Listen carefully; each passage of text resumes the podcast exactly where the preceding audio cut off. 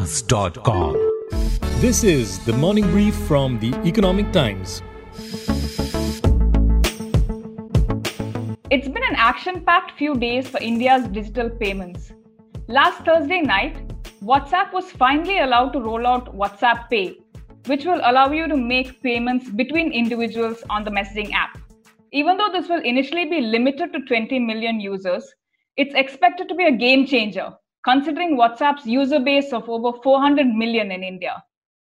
But along with that was another bombshell from payments regulator NPCI that it's going to introduce a 30% cap on payment volumes for all third party payment apps like PhonePe or Google Pay. This means that of the total payments that happen on UPI, a PhonePe or a Google Pay or even a WhatsApp Pay can have only a 30% share. Now, how exactly this will be implemented is not entirely clear yet. But there's no getting away from the fact that this is a huge decision. And it's one that has already attracted criticism from some quarters. Remember that all of this is coming at a time when monthly transactions on UPI for the first time crossed the 2 billion mark. In today's episode, we'll be taking a closer look at what these landmark decisions mean for India's still nascent payments ecosystem and the many ways that it's going to be impacted. From the Economic Times, I'm Indulekha Arvind, and you're listening to the Morning Brief.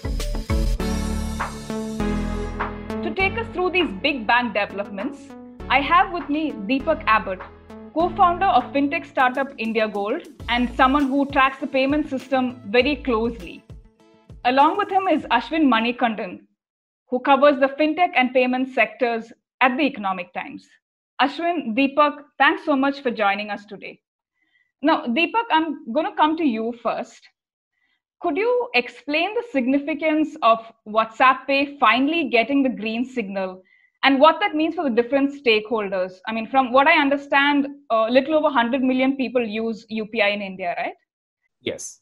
So, uh, you know, WhatsApp uh, has been trying, as we all know, for last two years to launch payments. In fact, they were given a beta approval in 2018 for a million users. Uh, but again, you know, uh, they got embroiled into multiple issues around data localization and a couple of other issues. But finally, now that they are here, uh, they have two more restrictions to uh, handle now. One is the 20 million restriction, which is based on the number of users that they can onboard. And the second restriction, which applies to the overall UPI ecosystem, is that one TPA cannot have more than 30%. So that means at some point in time, WhatsApp will also have to start capping the number of transactions that they can do. So while initial 20 million will ensure that you know they anyways don't cross 25 30% threshold, uh, but eventually when they will be allowed to to give option to all the 400 million users, which I believe would be a staggered release, at that point in time they'll have to figure out how to really uh, you know uh, handle this 30% restriction. So it's it's it's a big move to you know uh, restrict number of transactions. This is unprecedented has never been done anywhere in the world. You know i believe the real reason could be that it's a middle way to bring in whatsapp. I think uh, everyone wanted whatsapp to be live so that it can grow the overall ecosystem. But they were all worried that you know they might have monopolistic control over the upi payment. So i think to counter that they've brought these two decisions together. I think that's the middle ground that they found uh, having said that, I think uh, even then WhatsApp will uh, expand the UPI network. It will bring in a lot of new users, and I believe that it will eat away some share of PhonePe and Google Pay. But I think initially they'll focus on getting a lot of uh, users who've not tried payments before. So we're looking at a very interesting picture two years down the line when the actual restriction of 30% comes into the effect. Because uh, you have to understand that for Google Pay and PhonePe, they have a two-year window because you know they're already add 40% so so they'll have to gradually you know bring it down to 30% for whatsapp restriction applies from jan 2021 so so from from from their perspective they'll have to s- start thinking about uh, applying these restrictions in terms of you know number of transactions a user can do or number of users they can onboard. But assuming in 2023 when you know all three players are still existing and they're all you know still big on upi i can pretty much see that upi at least uh, you know, uh, doing three times more transactions than what they are doing right now. We'll come back to the 30% ceiling in a little while. But Ashwin, could you also kind of explain why it took so long for WhatsApp Pay to finally roll out? Because as Deepak just mentioned, uh, the beta was launched uh, two and a half years ago, right?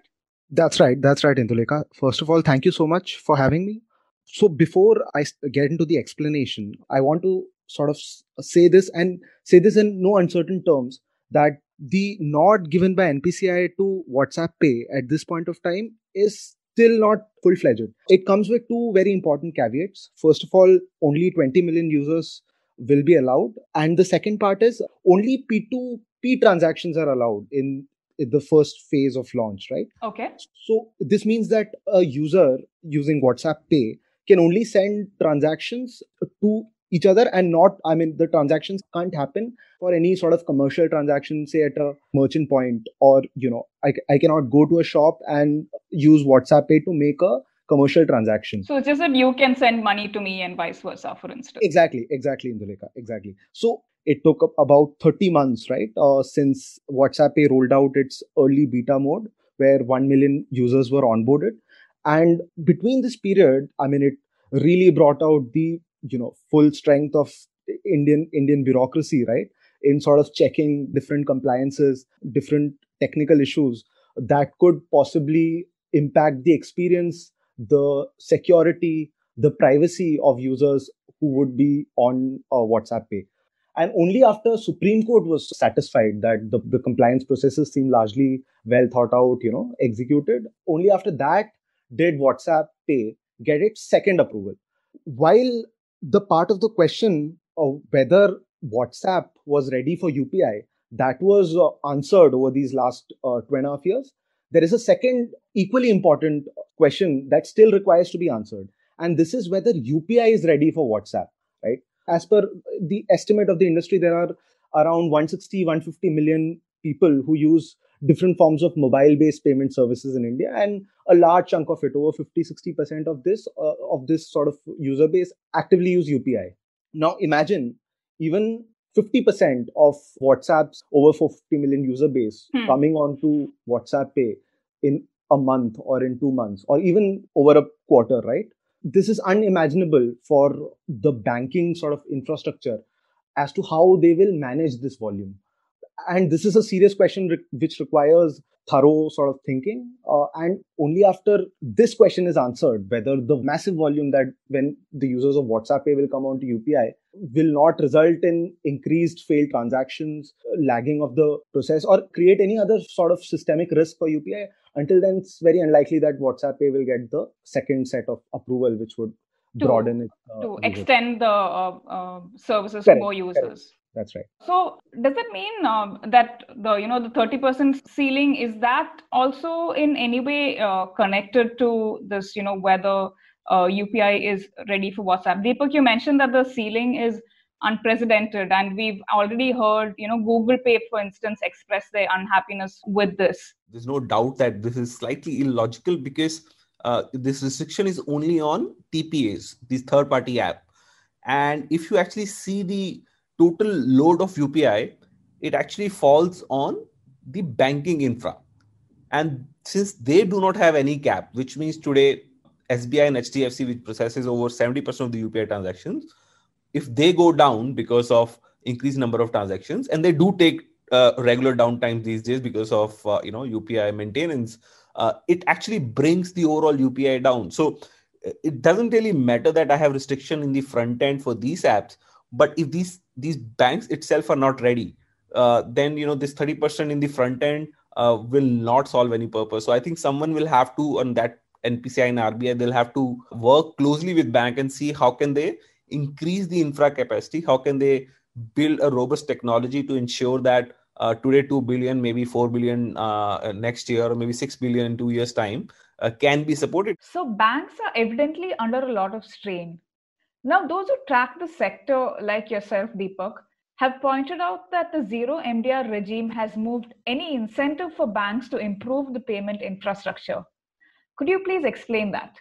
Sure. So, MDR is a merchant discount rate which acquiring banks or acquiring uh, uh, third party apps used to charge the merchant for enabling UPI payments. So, for example, if today Paytm or PhonePe or Google Pay, they acquire a merchant, they uh, put a QR there a merchant had to pay 0.45 to 0.85 percent MDR, which is you you know a standard uh, a commission fee charged by all payment systems across the world. So Visa charges, is Mastercard charges, all the banks, you know, they have this minimum cost charged from the merchant for accepting digital payments. And the reason why this was charged that you know it is enabling merchants to accept a lot more payments if someone comes up with a Visa card or a Mastercard or a or a, or a UPI app, you know they do not turn down that customer. So so so that money would be then divided between three parties. So there's a uh, acquiring bank then there's a issuing bank and there is npci all three will have some share of this 0.8% that gets collected from the merchant and that drove the overall ecosystem uh, uh, up because that money would go back into the system where you know they would build infra build servers build support um, you know create teams to you know uh, ensure that security is met because there was money coming into the system and while 0.4 0.5 may look like a smaller amount but imagine at a 3 lakh crore at which UPI is, UPI is operating today, uh, even at 0.5%, you know, we're talking about some uh, 1500 crore rupees of money that could have come into the system, which could have helped these banks to build uh, infra uh, around UPI. So, why did the government uh, announce this zero MDR regime? So, government thought that you know it will drive digital transactions, and I also find that logic little flawed and i'll tell you why. So government thought that you know with mdr going zero more merchants would adopt digital uh, payments. And in turn you know customers will then you know start paying digitally. Now if i take you back to 2018 post demonetization to early 2019 when all big merchant acquirers like phonepe uh, paytm uh, BharatPe they used to acquire small merchants you know your mom and pop stores your roadside roadside stalls and your you know smaller uh, shops and also bigger uh, merchants your chain stores your uh, supermarkets.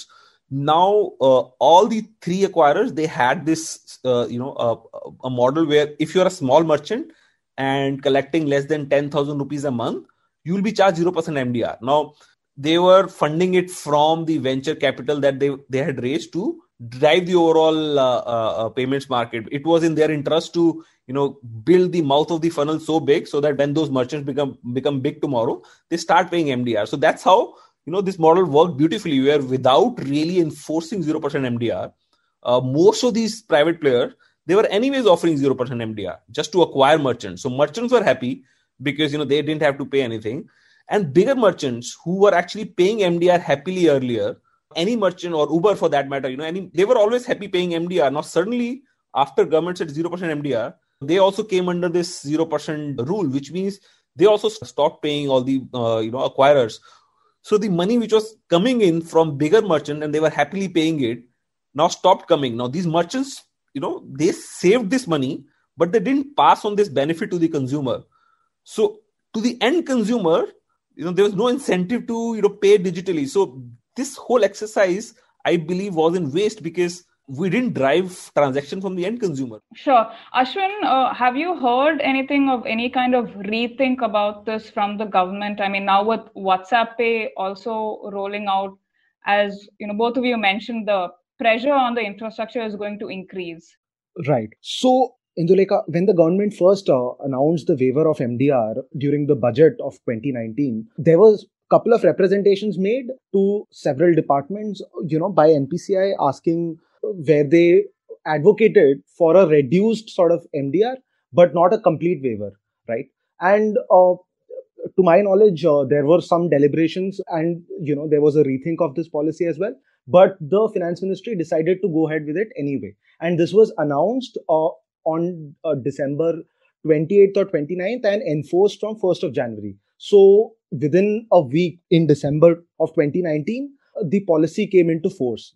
Uh, now, this came as a big shock for NPCI. And right after that, both NPCI and country's largest public sector bank, State Bank of India, wrote very strongly worded letters to the finance ministry. So NPCI in the letter estimated that the losses they'll incur would exceed 2000 crores. And when they say the losses they incur, it means that the losses uh, incurred by the entire digital payments ecosystem. And they argued, right, that uh, UPI is a public uh, infrastructure, whereas the decision not to waive off MDR on Visa and MasterCard uh, modes of payments, this will also have an impact in the sense that this is a competitive disadvantage because banks would now prefer issuing those instruments of payment where they can actually make money.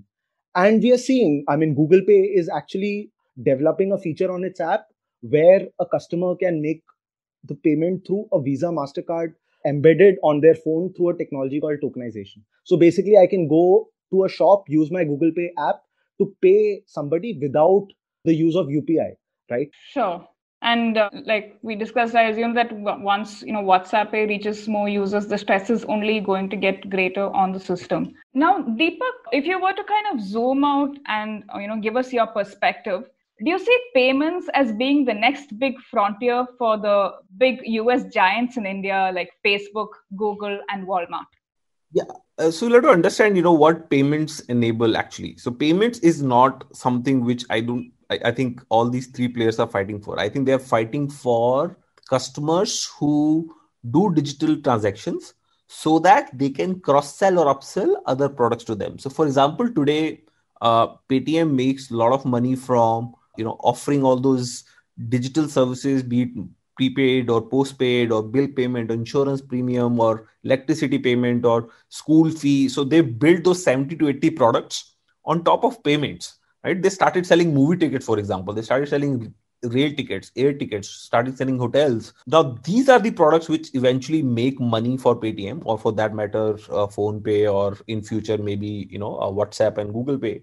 So payment is a layer which enables seamless uh, transactions, right? So, so I don't think so. Everyone is fighting for uh, getting more and more P2P and P2M into their system. They are all fighting for acquiring users who are digitally savvy, who have means to pay online, and you know when they are in your ecosystem or they are you know using your app actively, how can you, you know sell them products where you start eventually uh, you know making money you know so you money will come from the products that are built on top of payments Sure. So, my uh, final question to uh, both of you, Deepak, I'll come to you first. Considering WhatsApp's large user base in India, do you expect uh, security to be a major concern? I think uh, security, there are two aspects to it. One is that is the system secure, right? So, I believe that you know uh, so since NPCI does all the audits before they release the app they allow any tps to go live so so as far as the system security is concerned i think that is taken care of. And whatsapp you know we all know uh, they are a tech powerhouse. Uh, facebook is a great tech company. So from from the product perspective from the tech perspective i don't see any challenges. The only challenge i see is the social engineering frauds that may happen right? So we, today we see a lot of phishing uh, uh, you know attacks that happen. People try and extract your uh, debit card details your bank details. You know paytm used to face those kyc frauds. People used to call them saying your kyc expired and they would extract their uh, you know paytm details. Uh, now with uh, whatsapp bringing in new users they might be little gullible. They might be little less severe. So i'm i'm afraid that you know some of uh, some of these users might get duped. Someone could hijack someone's uh, you know uh, phone. They can steal someone's phone open whatsapp send message to everyone that you know hey i'm stuck somewhere. Can you send me some money? So th- things like these can happen. And you know that that is something which uh, is not directly controllable by technology. Over a period of time i think uh, platforms will have to see how do they check all these uh, you know uh, social engineering uh, uh, frauds that that might that might scale when new users first time users come onto the platform Sure, and considering WhatsApp's reach and you know the uh, socio-economic backgrounds as well, I guess that's a valid concern. Ashwin, uh, what do you make of that?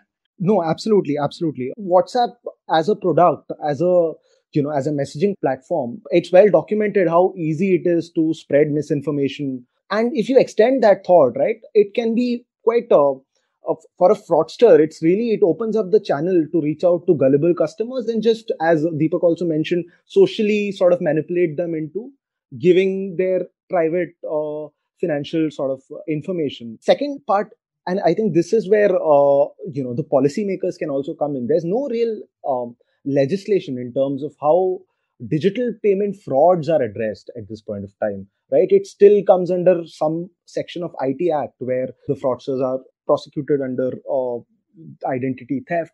But you know, the real question is on whom does this liability really fall? Uh, is it the payment service provider? Is it the bank? I mean, at this point of time, what the law says is if I voluntarily share my personal financial information with someone, the liability is on me as a customer. Absolutely. And if it's two things, we know one is that fraudsters are usually way ahead of the game. And when it comes to technology, unfortunately, our legislation tends to still play catch up. So I guess we'll just have to see how that uh, pans out as uh, more users come on board. Deepak, Ashwin, thank you so much for joining us today for a very interesting discussion on what the payments landscape looks like. Thanks, Indulekha. Thanks for having us. Thank you so much, uh, Indulekha, and thank you so much, Deepak, as well. Even as digital payments in India are expected to get a boost with the much awaited rollout of WhatsApp Pay, it's evident from our discussion that concerns remain particularly around the 30% ceiling on transaction volume for each third party payment app once that comes into effect. For the ecosystem, the lack of incentive to build infrastructure to cope with the inevitable surge in volume is another hurdle they hope will be resolved in coming days. One thing is evident this is a space that's going to see a lot more action in the coming few months as more new users try out digital payments and competition for their wallets gets tougher. That's it from me today. You're listening to the morning brief from the Economic Times, and I'm Indulekha Arvind. Today's episode was edited by Devina Sengupta and Anjali Venugopalan and coordinated by Nehal Chaliawala. Do send your feedback to the morning brief at timesgroup.com. The morning brief airs every Tuesday, Thursday, and Friday. Thank you for listening and have a great day.